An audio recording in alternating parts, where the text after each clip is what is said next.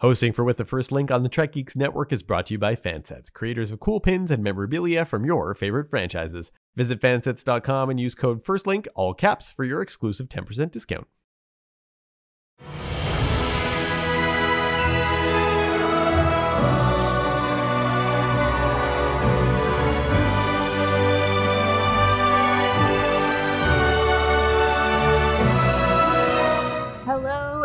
Welcome to With the First Link, the podcast that hopes to make our future as bright and as just as the one that we see in Star Trek The Next Generation. And we think that one way to do that is to recap and discuss the entire series, one episode at a time, doing our best to look at it all through an anti oppression, pro diversity, anti racist lens. I'm Ruthie Cowper Salmoshi. And I'm Matthew Simone, and today we'll be talking about Loud as a Whisper. This episode was written by Jacqueline Zambrano and directed by Larry Shaw. It first aired on January 7th, 1989. For today's check in, let's talk about interdependence. I depend on you, Ruthie. I'm interdependent with you for this podcast. For sure. Yeah. Same. I, I usually watch episodes like a, a few times before we record. And early on in my rewatching of this episode, I felt a little uncomfortable with just how dependent the character Riva is on his chorus, on these three other people. I had to sort of just kind of take a step back and push myself on that to interrogate that a little bit about why I felt so uncomfortable. I think that the discomfort comes from an idea that independence is good. Independence is superior to dependence. And I think that that idea comes from a very capitalist and probably colonial way of thinking.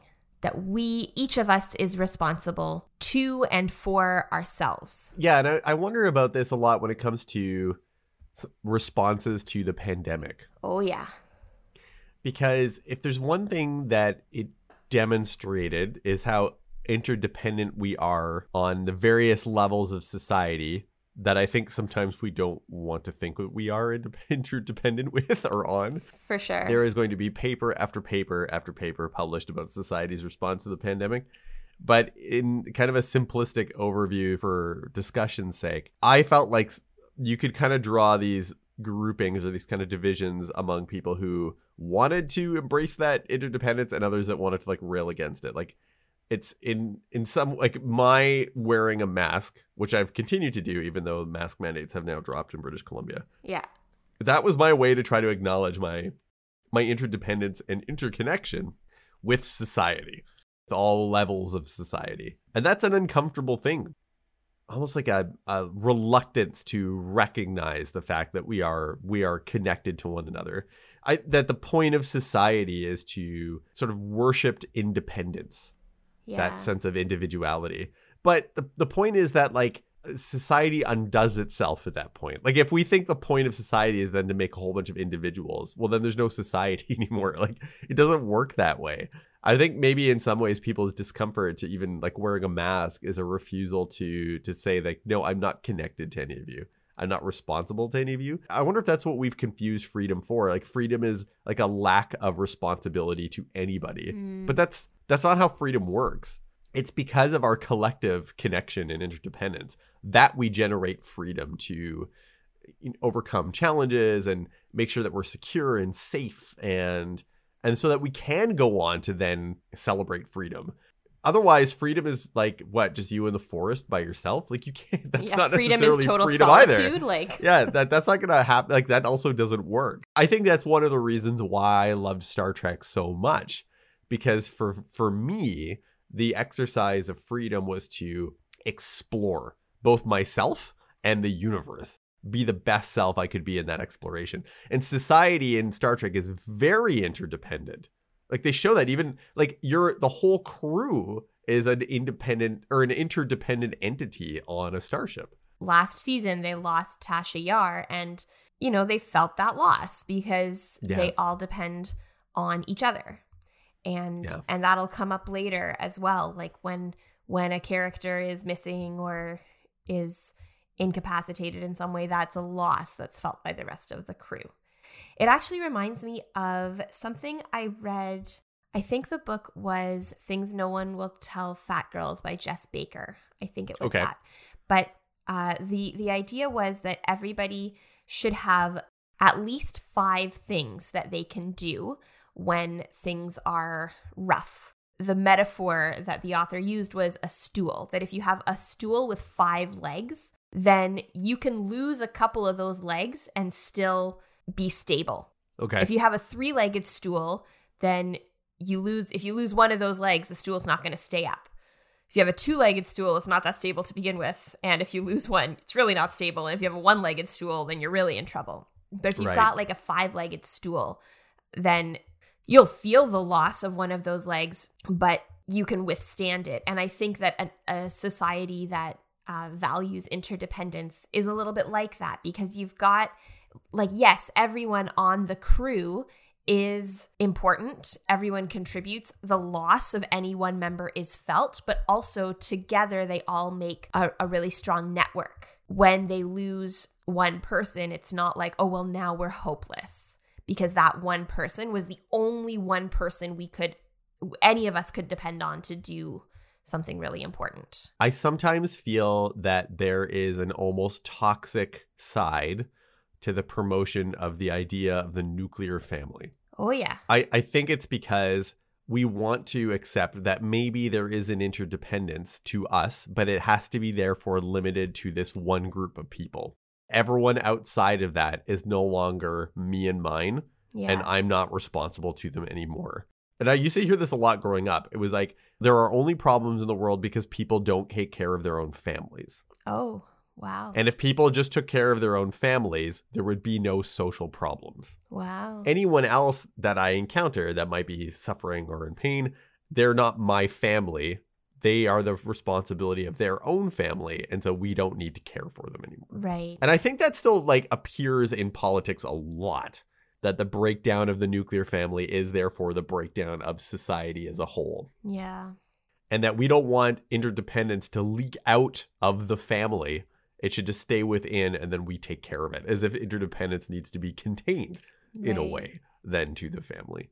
And one of the other reasons why I love Star Trek so much is it showed that anyone could be your family. Sure. Yes, you do have family, but you also choose family. And that society as a whole, the Federation, can be like a giant family in its most ideal form. Right. And that also I think gets into the the idea of someone being a burden on society. Yes. Like it's Yes. I mean there is definitely still a stigma around being a burden on your family, but then once you become a burden outside of your family, and I want to say I want to be really clear that's not I don't think any person is a burden on society except perhaps billionaires. Bill- billionaires are a real burden on society because they take so much money away that could be used for public good. right. I also want to be really clear that we all depend on society. Like, you know, out, I mean, I, I, I do depend on my family in many ways. And I depend on, you know, the people who work in grocery stores and the people Yep. who deliver my food when I'm, you know, way too tired to cook. And I depend Pick up trash and Yeah, and I depend on the the people who- world work. yeah who built the the roads and the sidewalks and who maintain them i depend on the people who collect garbage and you know like i i depend on so many people so everyone depends on social services like ev- everyone does that's not a burden And yet, like you said, I also still find it hard anytime that I think or am interpreting that I might have become a burden to somebody hmm yeah at all. Like, you know, and that I have to feel my dependence on another person. And so, how do we deal with that? I mean, it, it is hard because it's systemic, right? And as and as as with any systemic problem, there aren't going to be just individual solutions. We can work to resist that mentality that we should all be independent, that independence is the sort of gold star that we all want to achieve. We can resist that, but we're always fighting an uphill battle because the way that society is structured it it has to be resistance right it's not it's not just accepted and but i do think that pushing against it is important and i think like to bring it back to this episode in my discomfort in realizing that no person is entirely independent thinking about that really intentionally for myself, I then became a lot more comfortable with this episode and with Riva's dependence on his chorus and that that's an okay thing. And there were times when I thought, like, wow, he's so dependent on them. If when when they are taken from him, he's really lost. But then I sort of had to think like, okay, but it, you know, if I was left totally alone, or if people, the people who are really important to me, were taken from me, I would also be really lost. And that's okay. That's perhaps a good thing that I don't feel so independent that I can just be like, oh, yeah, no, it's okay if my friends and family are, are taken from me. That's no, I have those connections are strong and they're real and they're important to me. And I would feel them very deeply if they were broken. I wish that we'd all collectively feel that way because otherwise it's there's like there is so much talent rather than burden there's there's talent and ability that's just left on the table that we're not utilizing anytime anyone falls through the cracks and i say cracks as if that's like a flaw in the system but i think our system is designed intentionally to keep some people down right yeah, it was it was built that it's way. It's built that way. It's not so the, to say crack is to say that is to insinuate that, like something wrong has happened. But I, An I think accident. yeah. poverty poverty is is an intention of the system. Right. I think part of the argument is that we're not interdependent, and and that's why we don't need to fix that. Right, because if we could all take care of ourselves and you know, as the saying goes, pull ourselves up pull ourselves up by our bootstraps. Pull ourselves up by our bootstraps. If we if we all did that, then those cracks wouldn't be a problem. that's right. Those cracks. But physics physics tells us that that is impossible. You can't actually pull yourself up by your bootstraps. no, you can't because because you are one one being, one mass. That's right. And a- apparently the etymology of that of that saying is to make that point. It, the point is that people can't pull themselves up by their own That it's an bootstraps. That is actually thing. impossible to thing to do. There are so many sayings like that where it's like it's been t- just totally twisted to mean the exact opposite Yeah. of what it meant. Like the idea, you know the saying, uh, blood is thicker than water? The blood of the coven is thicker than the water of the womb. So basically, the connections that we make with people are stronger than our th- than than the connections that we get just by virtue of being born into a family. Right. So blood is thicker than water. Again, has the opposite meaning from how it is now. yeah, kind of like the bad apples thing. Yes. Everyone's like, oh, don't let a few bad, or like the, the saying is one bad apple could spoil the batch or boil the bunch or whatever. You know, I had I bought a little while ago a bag of apples and there was like one or two that were bad and the rest of them smelled like apple cider vinegar. I mean, that's, yeah, depending on what you want to use them for, that's the bad apples like spoiled the whole bag. Uh, yep, exactly. Just want to note, so we, Ruthie, you and I had a conversation before this episode, Yeah. noting that there there is a war. There, there are themes of war and conflict in this episode. yes. I think that you were you were very right to say that to to honor what we think seems to be the main point of this episode is not conflict, but is to talk about interdependence and disability. Right. But we we felt remiss to say that or to not mention that there is a war on right now yeah. after we'd finished Outrageous Okona, I was thinking about the fact we were talking about how to touch on the war during that episode, and then realized we're talking about comedians, and there's a comedian literally who's at the head of defense of one of these nations right now.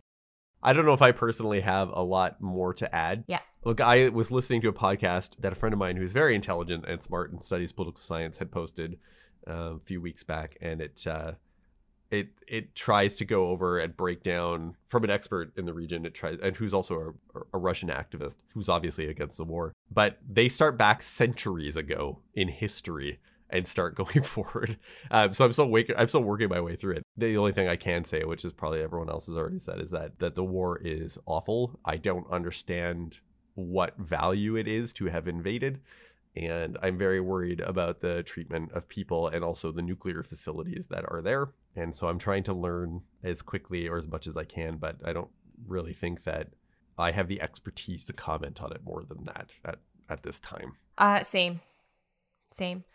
We you know, things might come up in this episode that we might connect to the invasion of Ukraine by Russian forces, but it yeah, I I feel very similar that I don't have so much to add that we should focus on that. So, Yeah. But we wanted to let everyone know that like we know this is happening and we often will talk about contemporary issues Yeah.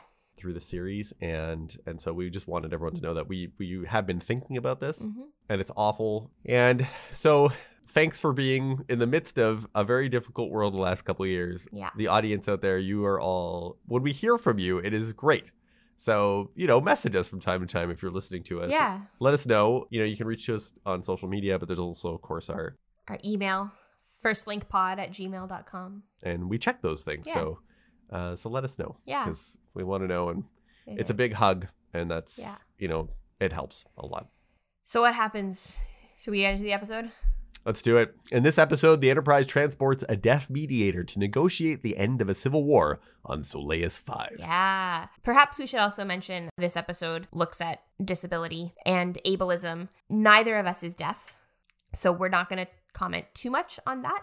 The Enterprise is on its way to pick up this very famous mediator to negotiate the end of a centuries old war, and the Enterprise's job is transportation only. They are not there to be involved in the conflict. and there's this weird scene between picard and riker in the ready room where picard is looking at a model of a planet there's like this three like I from an astrophysical point of view because i am an astronomy geek Yeah. nerd and that's part of my job Yeah. I was looking at this. I was like, why don't we use cool graphics like this more? Because they're neat.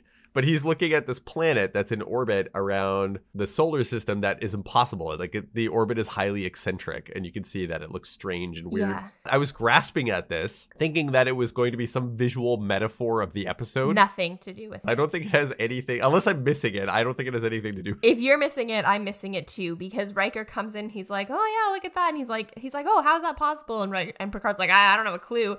Anyway, what what are you here for? And Riker's like, "Oh, you know, just the mission that we're on."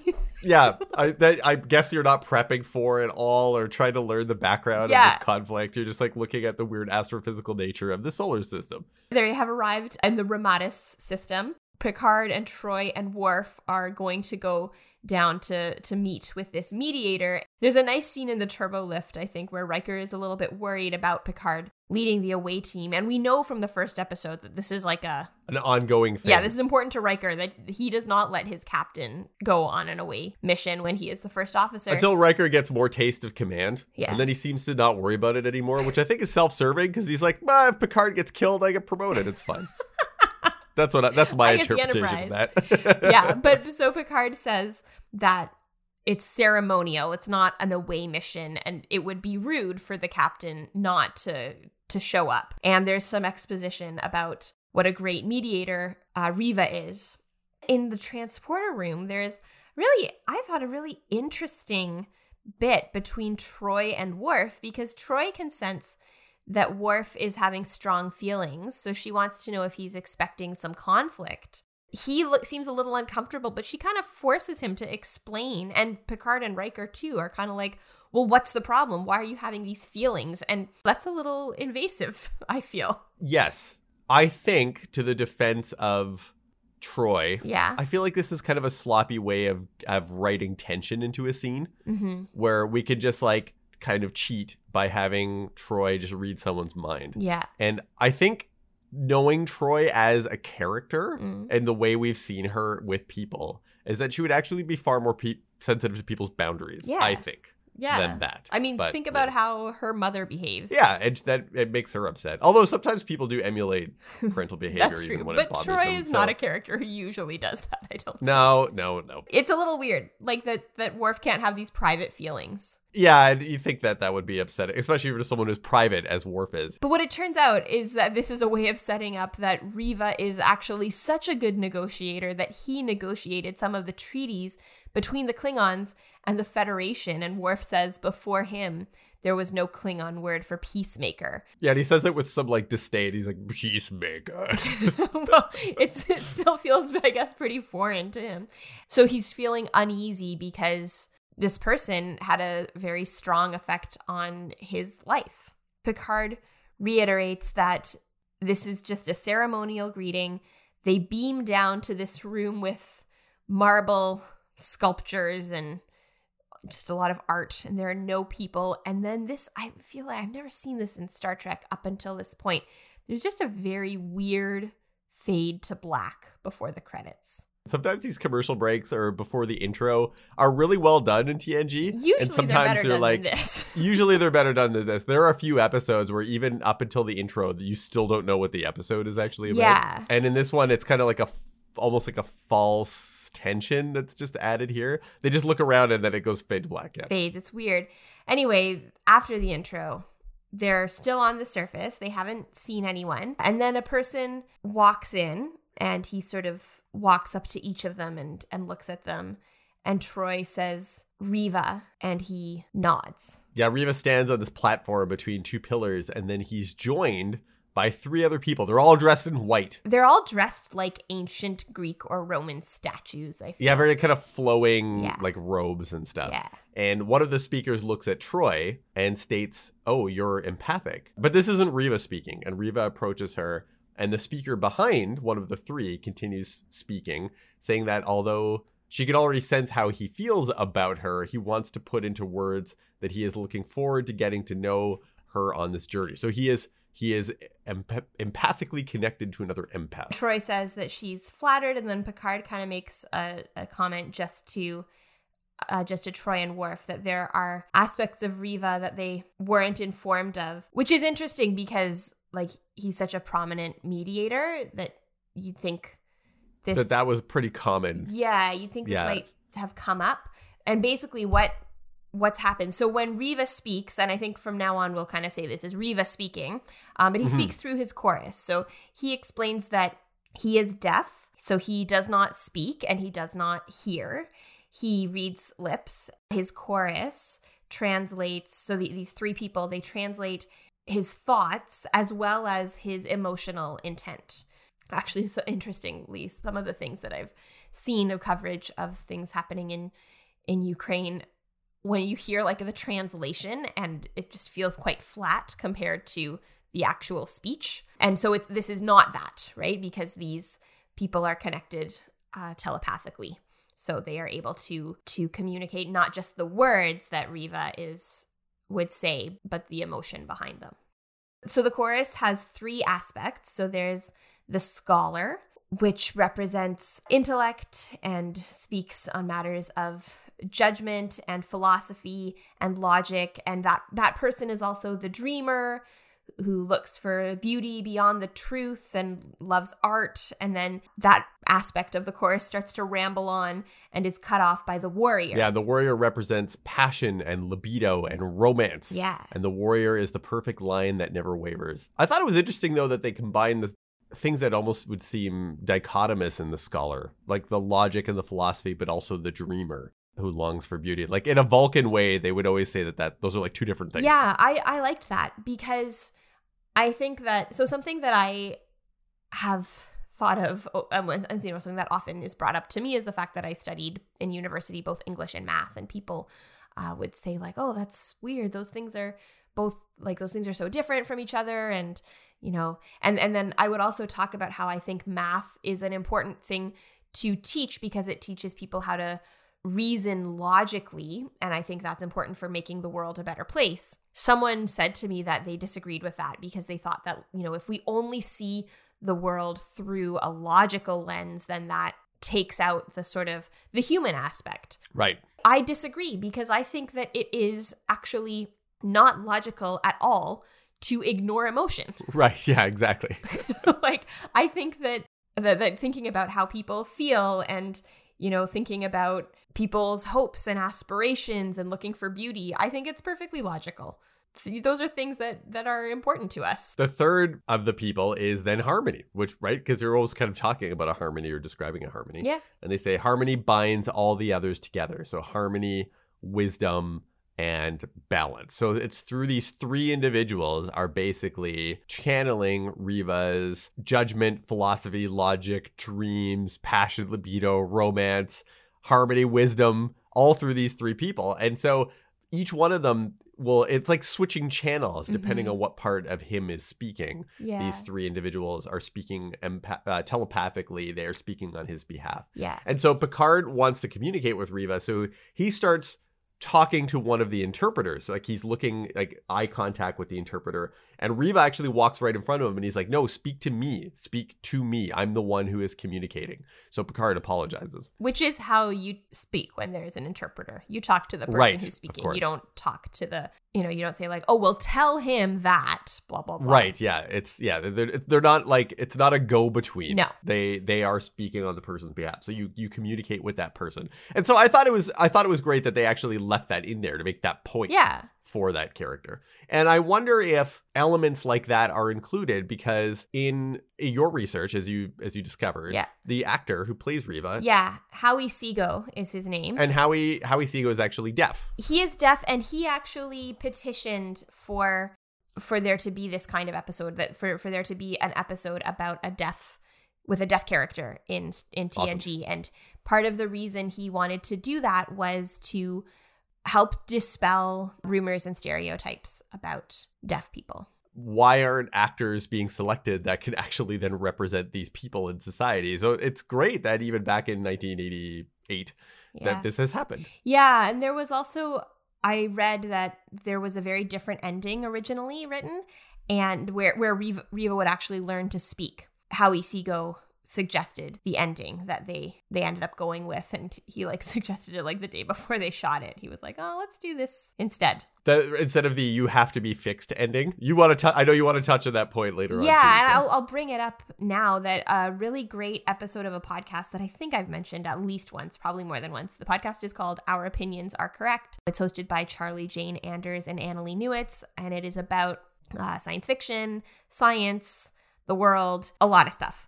Back in November, they had an episode called uh, Why Does Science Fiction Keep Wanting to Fix Disabled People? And I mean, we'll get into that here, but I do think that part of what is going on in this episode, this chorus that Riva has is, you know, an adaptive aid, but it's it doesn't change the fact that he is deaf. It doesn't sort of circumnavigate his deafness. Sorry, the episode is called Science Fiction Keeps Trying to Fix Disabled People. And fix is in quotation marks. Right.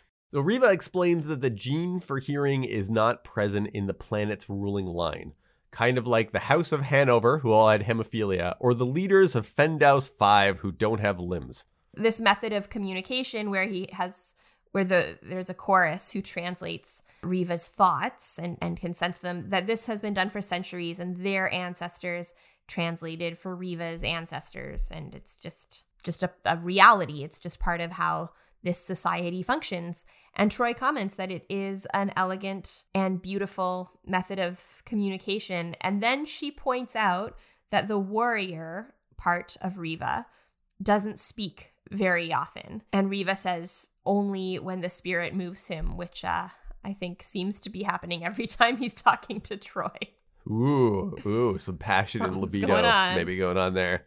So they beam up to the Enterprise, and the ship starts to head to Solais 5. Riva, the chorus, and the away team arrive on the bridge, and Picard quickly explains to everybody else who the chorus is. Yes. Riva says it's an honor to be on board such a fine vessel. Picard introduces them to the various crew members, and as he's doing the introductions, Riva teach like touches each of them on their chest, to- basically to make a connection to that Yeah. person. I thought that was cool. Yeah.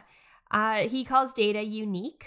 Then he notices LaForge's visor and sort of realizes that it serves the same function as his chorus. There's a nice moment between the two of them. One thing that came up in that episode of Our Opinions Are Correct is that LaForge, so we have his visor as sort of like this knowledge that he is blind. We never we don't really see him like he doesn't hang out with a dis, you know, a, a disabled community or he doesn't have other there there there isn't a whole lot of disability that we see on the Enterprise. So I did think it was nice to have this connection. Like Riva says that he's really happy to see that LaForge is the chief of chief of engineering, right? He's got a position of leadership on the Enterprise.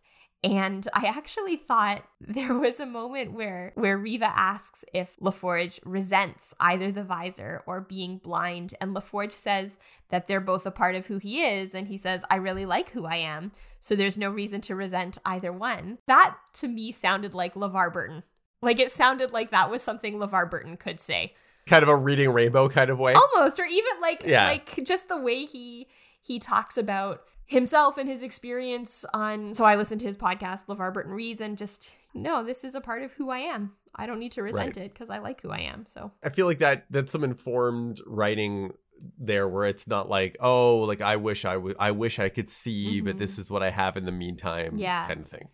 And so Re- Riva seems happy to meet someone with in an important position who has a disability as you're saying and then they both they both touch each other's chests. Yeah. like they both put their hands on each other's chests. And I was like that's so cool. Like they let Geordi yeah. be disabled and and they let him talk about it. And it and because so often i feel like they just throw on the visor and it's just we just forget about it. It doesn't really come up in a lot of storylines or is Yeah. really a part of the character's identity really and ever. It does feel sometimes like he and and this also came up in that episode that he isn't really blind because he's got his visor so the He's- writers yeah. can write without having to take his disability into consideration unless it fits the storyline yeah because we visually have checked that box Yeah. off like you see the visor and so we've accounted for it yeah Picard says it'll have a briefing on the Solari Wars and asks if Riva wants to go to his quarters. Riva wants to take Troi with him, so she goes with him and the warrior.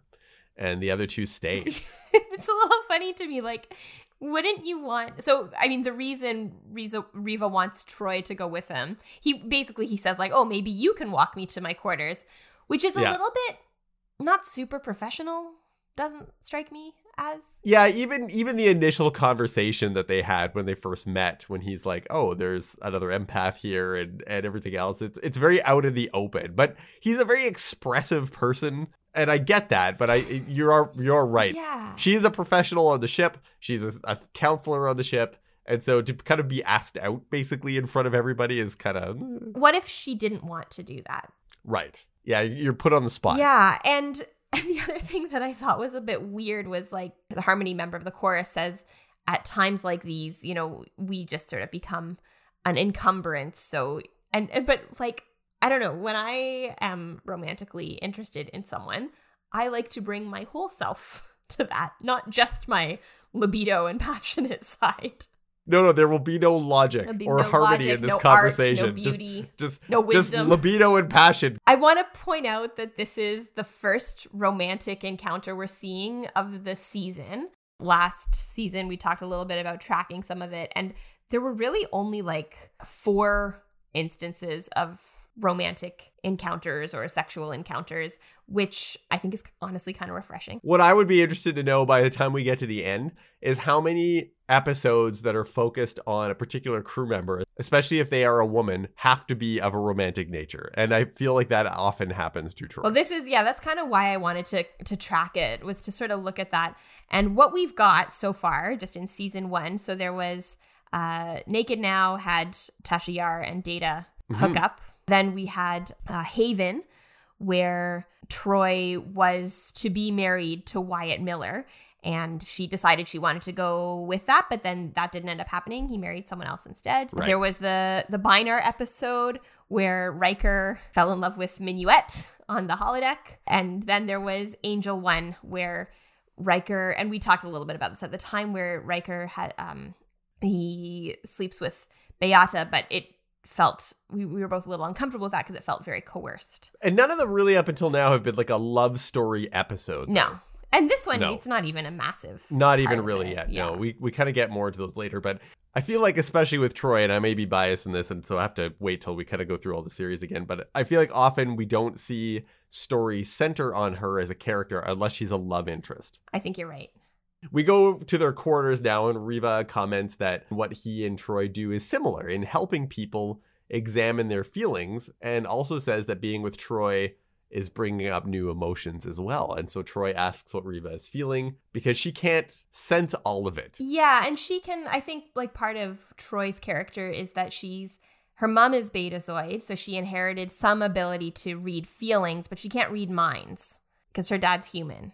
I feel like that this they go back and forth on what Betazeds can or can't read. Yeah. Like Yeah. anyways, it doesn't matter. but so Riva feels that he wants to have dinner with her after the briefing, and Troi says that she would like that. But then she kind of wants to know if they're gonna basically have three people in this dinner. Like she wants to know if the warrior has to be with them because she wants more privacy. I think that that's a complicated moment. There are people who have disabilities that require them to have someone who attends to certain needs, right? You know, you might have a, a an, an, attendant or a care person. There is ableism in saying, no, I don't want that person to be with us. I want to hang out with just you. I don't want you to be able to have the the support that you need or the the care that you need while we're together. I understand why she has asked that, but you're right that in the in that way she is preventing him from being able to communicate the way that he would normally communicate. Yeah. Yeah, like yeah. you know, you wouldn't say to a person like, "Well, we can I'll go out with you, but you're not allowed to wear your hearing aids. Like that would not be okay, right? Right. Yeah. So in, in so from his point of view, that well, that is what that would be. Like. I think so. But for her, she's like, what if I want to be more intimate with you, yeah. and it would be awkward maybe if this person's here. So they, but you're right. It there's a dimension there to it. He's empathetic of that, like mm-hmm. he's understanding where she's coming from. But yeah. Back in the observation lounge, a briefing begins, and Data says the Solari are historical enemies, both societies on the verge of extinction because of war. I think it's something like 1500 years they've been fighting. Like it's like a long a very, time. Very long time. They don't really get into why, but Riva says that he doesn't need any more information on the background. He's like, it doesn't matter. The conflict is not is either over land or wealth or some other tangible asset. Uh, but that is not the true cause of war. So we don't know what the background is, but he doesn't want to know what it is either because he's basically like, the the nuances of of the details of what initiated the conflict after all this time aren't going to matter anymore. He's looking at it more from like a healing the rifts between people. Yeah, which I think that makes a lot of sense. Yeah, that they've been fighting for so long that it has become personal. So the basis of peace must also be personal. Now, I got a sense from here that that might have been a little presumptuous or maybe arrogant. What do you think? There is at this point, and it comes up Riker and Picard kind of discuss that Riva is very self-assured. He he mentions that he has always been able to figure something out. No, so far he has never failed to mediate peace. So he's kind of like, nope, what you know doesn't matter. I'm just going to do my thing. And it comes up later that he's like, I was arrogant. I thought I thought I could do anything and it turns out I can't. Right. You know, that's that's important. I do think that forcing the two the two factions to go into the history of the war, maybe that wouldn't be productive to finding yeah. peace, but it couldn't hurt for Riva to know that. I I think. I suppose it could kind of create a bias where you think, oh, well, this side was the one who initially started it 15 centuries ago. So maybe then you'd be on the side of the other faction. The reason for the conflict, yes, it could be war or land or whatever, but people still have very personal connections to some of those things. Yeah. And so, in a way, I felt like this is maybe a an uncomplicated way of understanding why conflict happens at all. Mm-hmm. This is one of the reasons why, kind of going back to our original check-in on the invasion in Ukraine. Mm-hmm. Yeah, absolutely, it is. It is tragic. There is also a lot of history there between those two countries. Yeah, and I don't feel like I could just fully dismiss that before speaking to the war with any knowledge. This is the kind of stuff that I wanted to look into if I were going to be a mediator in this conflict, I would want to know more of that history. Yes. Riva is saying that that is not important right now. So he what he wants to know is why after 15 centuries of war, the factions now want peace. Nobody knows. Riker thinks kind of in jest that maybe they've run out of people to kill. Then Riva's kind of like, well, if we don't know that, well, that's okay too. I'll find something. The fact that they do want peace. And again, I think this is an important part of it that both sides are looking for peace. And that is what will make this possible. It wouldn't be possible if it was just one side looking for peace. One side looking for peace. And it, and you mentioned that earlier when we were doing our kind of preamble to this episode yeah. is that with with the Ukraine Russia conflict, it does seem like very much that is no, not there's the one side right that now. does not seem to want peace. There's one side that definitely is not interested in peace. So you have Zelensky basically saying, "Hey, like let's stop this. Like let's bring in peace talks. Let's stop this conflict." And the other side is just like, "No." Yeah. And so you're you're going to have a really hard time mediating piece if one side is not interested.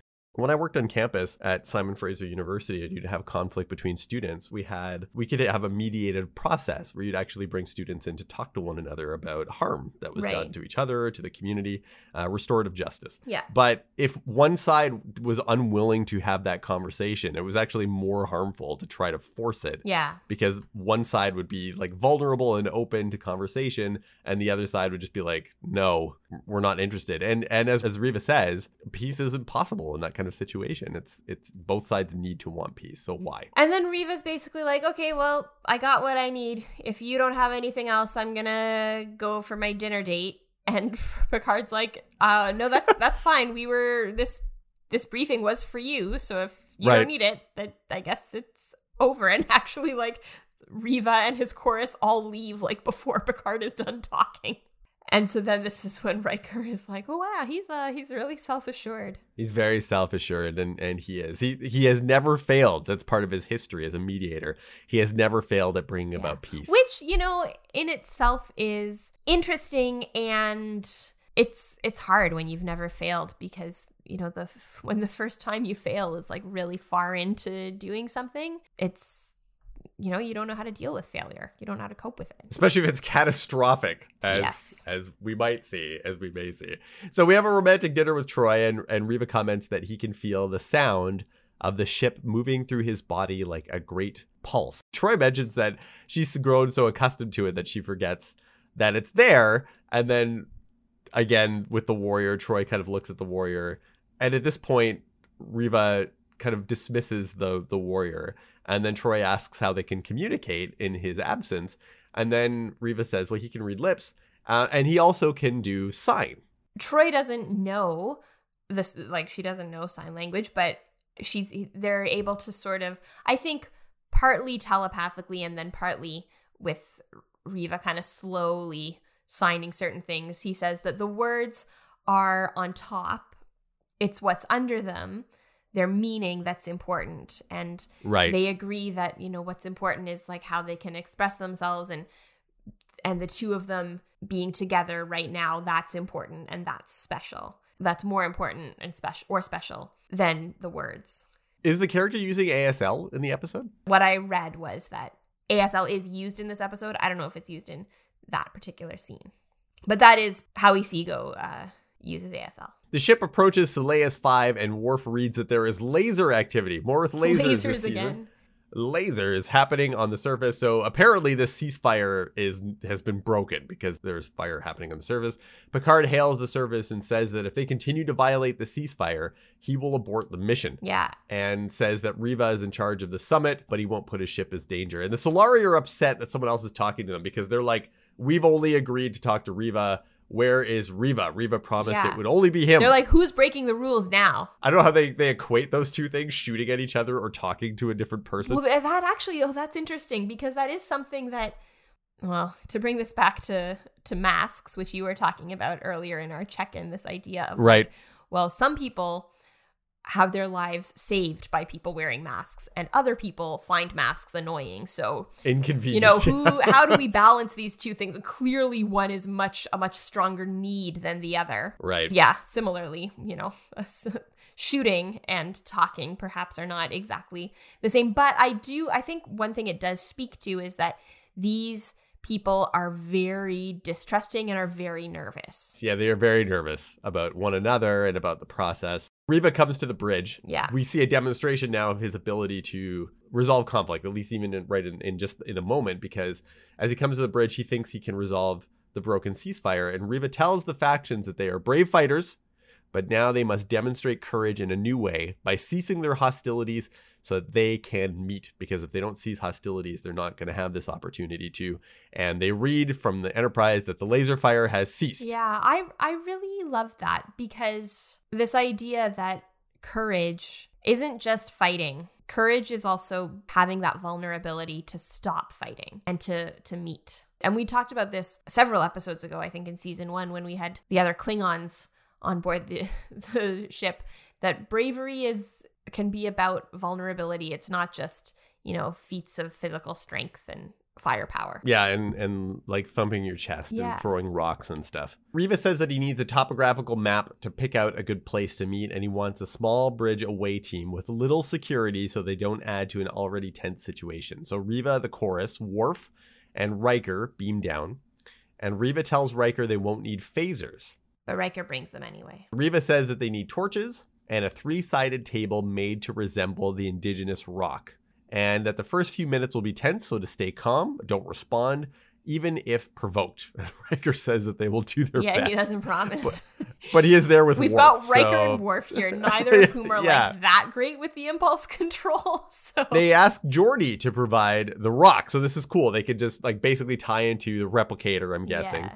Create a rock table that's similar to the indigenous rock, and then beam it down. Yeah. so that uh, you have both sides and then Riva, so that's the three sides of the table. And then the factions arrive. Yeah.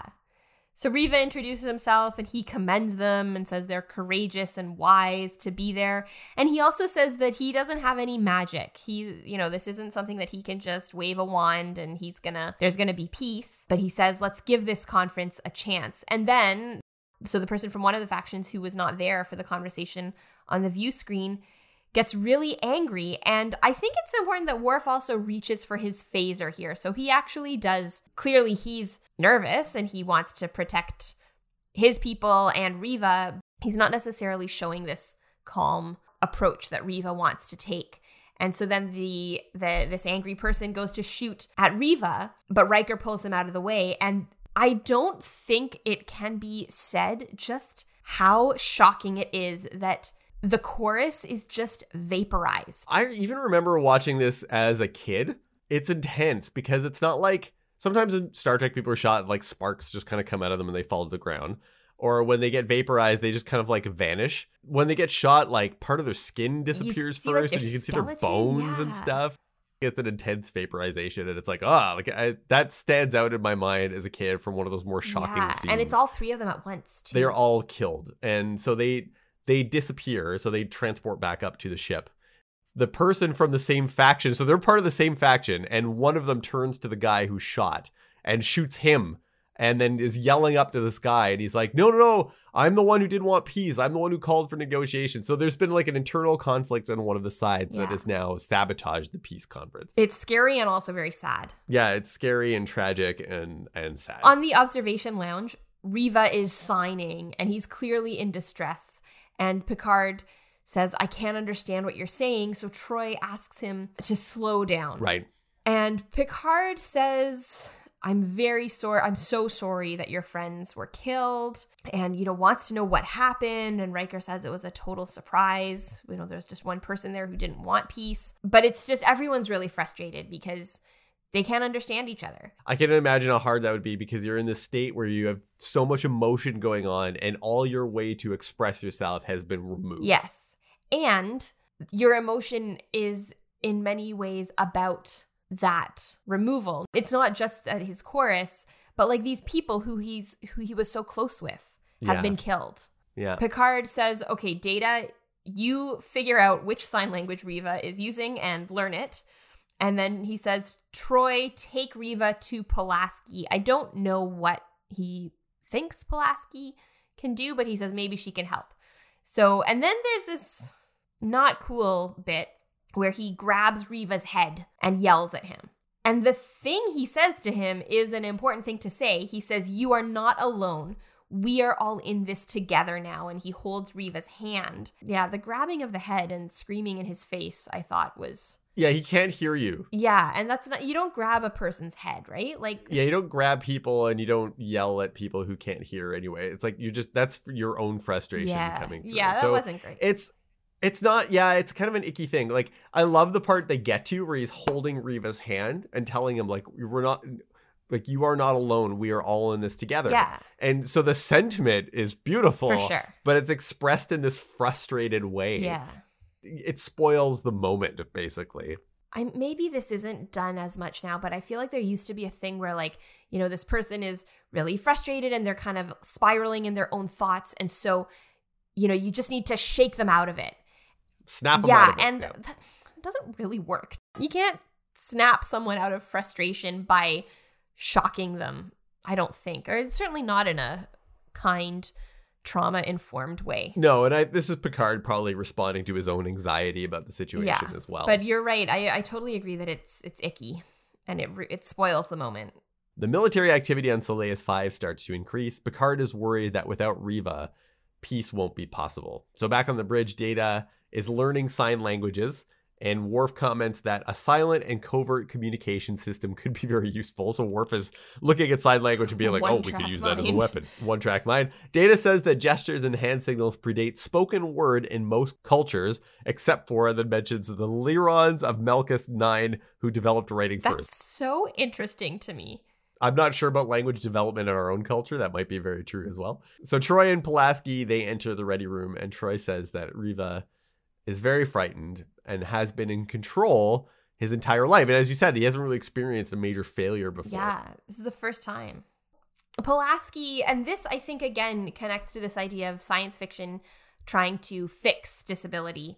That Pulaski says his condition is hereditary. His brain cannot receive auditory information. So there's nothing I can do. You know, what can I do to to fix this disability? What can I do to make it so that he can hear? The other thing that I was thinking of was like, you know, at this point he's in what his like 30s, 40s.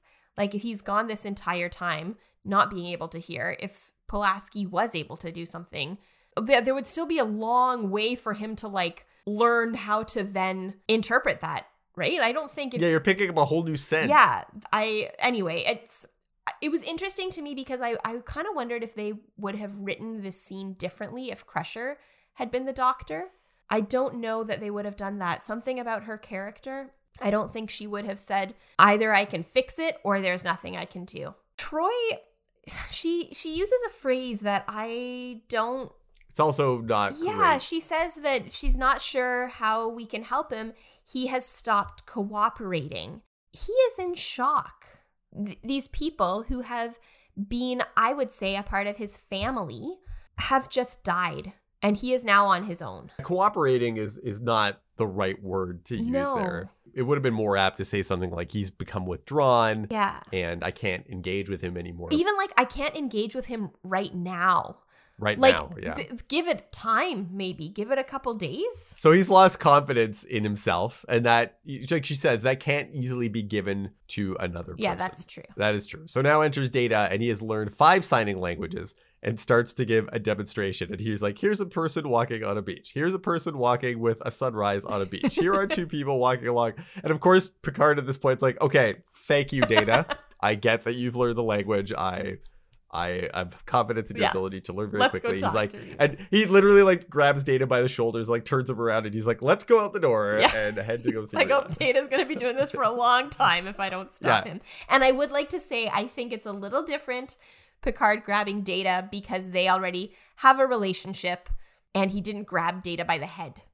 So they go to the observation lounge and Data interprets for Riva. And so Riva says that he feels responsible for the death of his chorus and he was arrogant to think that no one could harm him. Initially, there was the shock and anger, and now he's feeling guilt. And Picard says that that Riva is not to blame. This was just one person's actions. And I think that both of those things can be true. I think that yes, Riva was as Riker pointed out, very self-assured. Perhaps he had an inflated sense of what he was capable of as a mediator, and it's that doesn't mean it's his fault. Riva also says that the chorus were his friends. He hadn't realized how much of a part of him they were until now that they have they have departed, right? So they're not just like a mouthpiece, but they're also these people that have been a part of his life, as you were saying. Picard says the factions want to renew negotiations, and Riva says, "Well, I can't. Like my all my tools are gone. I, I I'm no longer of use." Is that's Yeah. how he's feeling? But I also think there's a piece of it where he's like, I'm not in a good space to negotiate peace right now because my friends were just killed. he's like, "Yo, can I have a break?" Yeah, and Troi. So there's a bit where Troi tells him like not to turn away. You know, we can make some good come of this tragedy. But Riva says I can't be the one to do it. And and so what he says is that when Data speaks for him, Data can't communicate what he's feeling the same way that his chorus could. He calls Data a fine machine, but I interpreted his problem with Data's interpretation. To me, it wasn't that Data was an android. To me, it was that Data wasn't able to attune himself to Riva's thoughts the way the chorus was. It's exactly the opposite. The chorus was intimately connected to Riva telepathically, but also empathically. Yes. And Data can't do either of those things.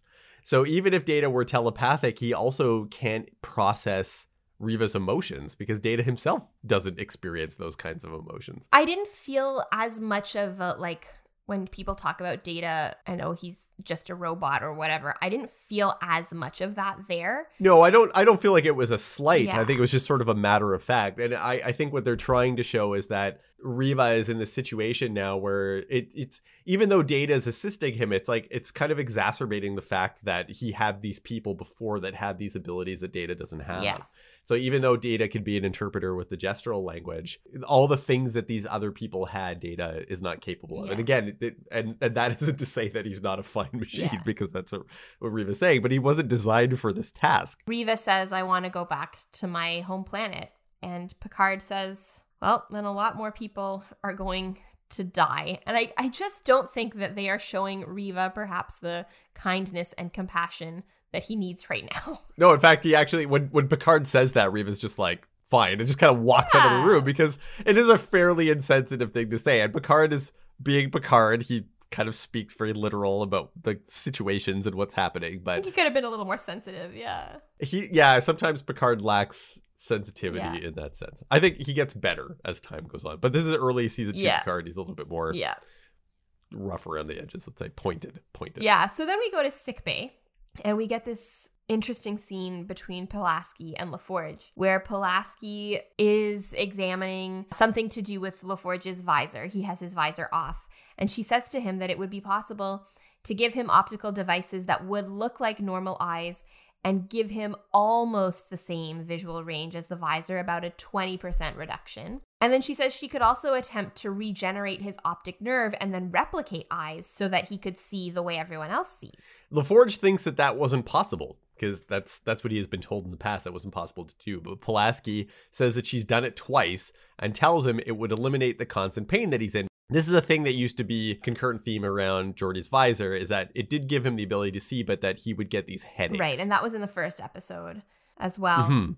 Again, I don't think this scene would have been written this way with Crusher. I don't think she would have done that because LaForge says, I just came in here to see if you could modify something to do with my visor. Like, he didn't come in and say, Is there anything else that you can do for me?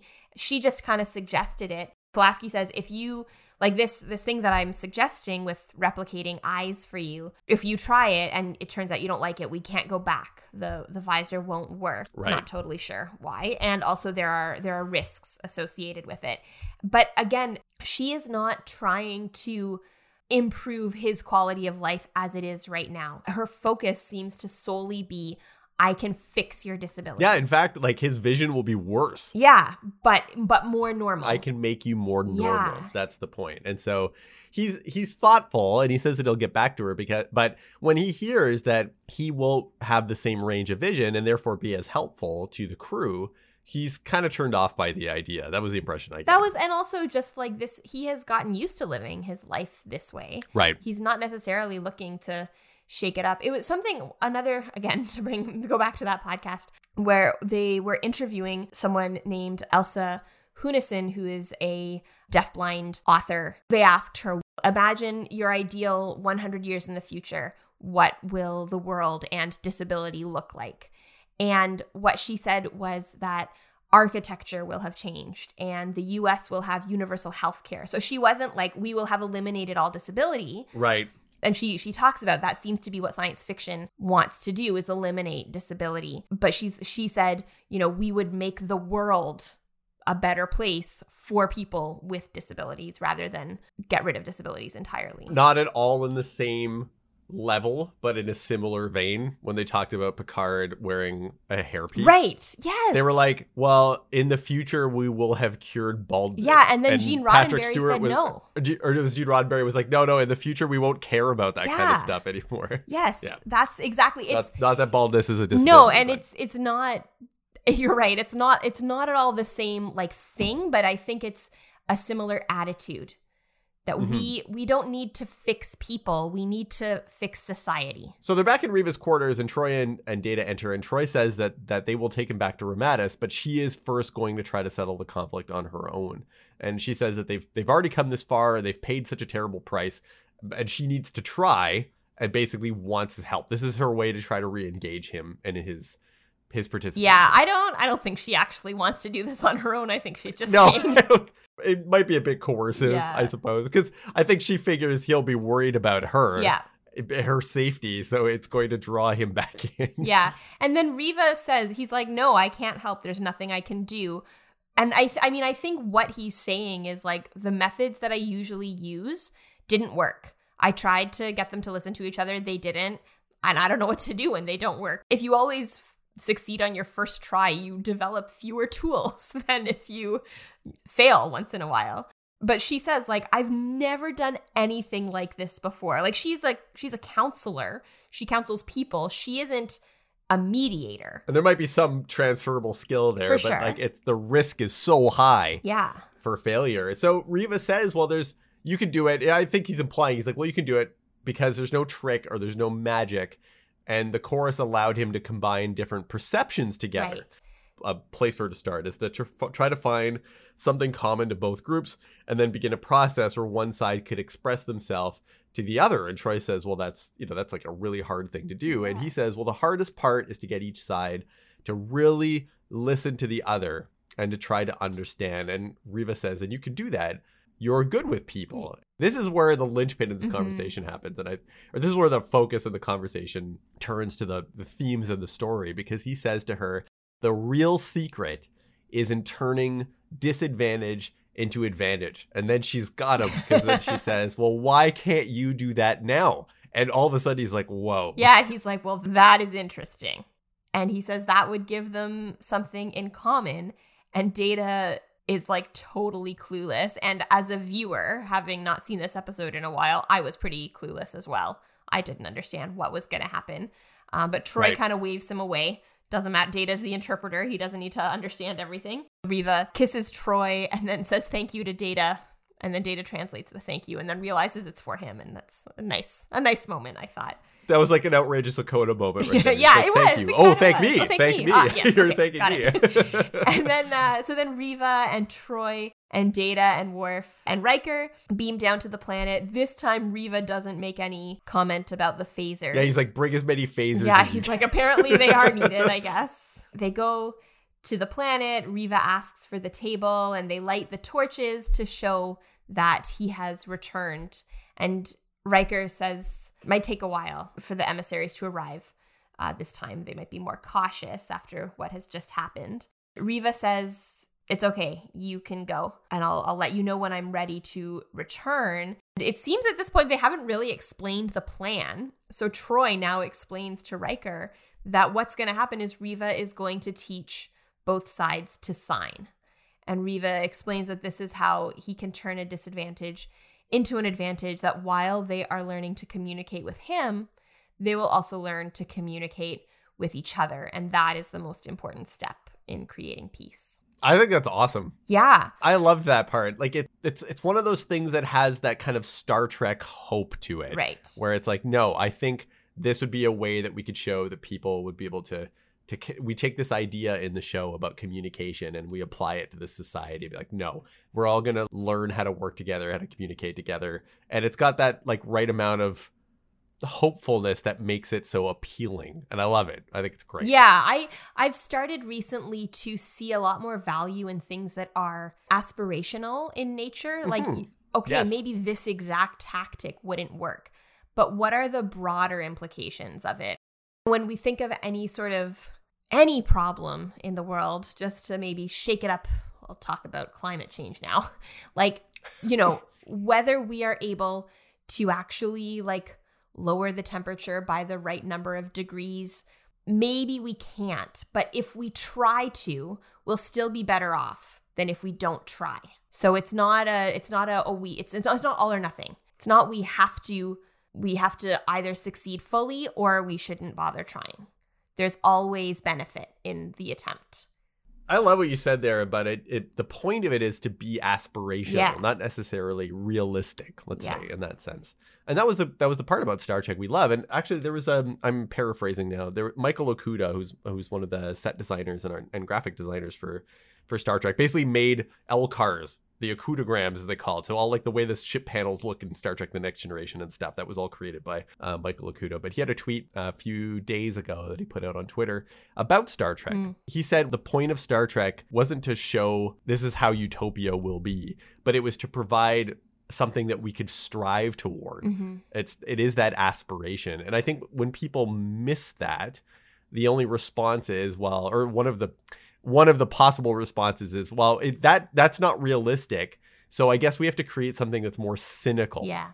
because if it's more cynical, that's more realistic, and only then can we appreciate what's happening in the show. And like, no, that's that's that aspiration still has value in it, even if yeah, you probably maybe not actually like stop a war by having two people learn sign language, but the aspiration of that moment and the themes that are there are really important. Yeah. And I think that, you know, there are sometimes times where it's necessary to sort of temper your expectations and to say, okay, like I'm I'm not going in here saying I'm going to everything's going to be totally perfect. We should always be aiming high, right? We should always Yes. be we should always be trying to do the best we possibly can. That way if we don't, you know, then we'll we'll still we'll still do pretty darn good. I think. I think maybe we'll land among the stars. Yeah, that's the idea. Yeah. Right? Riva and Troi acknowledge that this will take a long time, but it will be worth it. Riva thanks Troi for for all that she's done for him. And then the away team beam up and they leave Riva there and he's totally on his own. And he's waiting for the emissaries. And it's interesting to me that the ship leaves. Like was that the idea that they were just to drop Riva and his chorus off and then leave and come back like in a few months or whatever? There's no plan. I don't know. Maybe there is because I guess I guess the factions requested Riva, so maybe they've got some accommodations for him. Or Does he have food Yeah. and like somewhere to sleep and Yeah. stuff? I hope so. But anyway, Anyways, yeah. I guess also perhaps to go back to our interdependence topic that he is on his own there, but he's not totally on his own because there are people Right. on this planet who who want him there, who probably will, you know, will provide him with with whatever he needs. And then we have this nice last scene in the ready room where Picard is again looking at that model of the I go back to that and I'm still like, is there eh, what's visual here I am I missing? Is there a It's like significance that I'm not getting? I'm, is like the one planet is out of place and eh, like I don't know if he was gonna be like, look, its its orbit has shifted and it's now in the proper alignment with the other planet. I'm like, I don't know, like so I don't know why this model is in the episode, but anyway. Yeah, so Troi walks in and there's a really sweet exchange where Picard says, like, I know you can read me well enough to know how much I appreciate all the work you do for me and for the crew and for the ship, but I just want to say the words. And he says, thank you and well done. And that is important. It's one of the few times we'll hear this for Troi, unfortunately. Yeah, yeah. But it is a very nice moment, and I wish I wish Troi got more thanks for what she does around the ship because she does a lot for the crew of the Enterprise and in preventing conflict or navigating conflict. Yeah, it's it's a it's a nice moment. And I also think the idea that just because Matthew, you know that I appreciate you, but but it probably doesn't hurt when I say it every once in a while. So, Oh, well, You know, like- I appreciate you thank too. you. Yeah, cuz and it's it's that it's a similar thing. Like Troi can read Picard, you know, there isn't even that guesswork. She can read that he appreciates her, but it's it's meaningful for him to say the words. Just like with staff and employers. Yes, you do pay your staff, but it's also nice to tell them that they are appreciated Yeah. and valued. Yeah. And thank you all so Yes, much we appreciate you. as well, you. audience.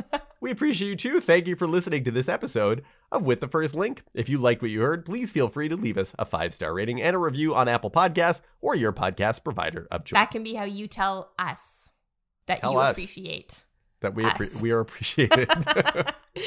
Our cover art was created by Nathan Nunn, and you can find more of his work at nathannunn.ca. Our theme song is An Amazing Adventure by Flame Lion Studio. You can follow us on Instagram or on Twitter at FirstLinkPod, or send us an email, just like we said at the beginning, at firstlinkpod at gmail.com. Tell us what you think. I'm Ruthie. and I'm Matthew. And remember, Star Trek past or present, representation has always mattered.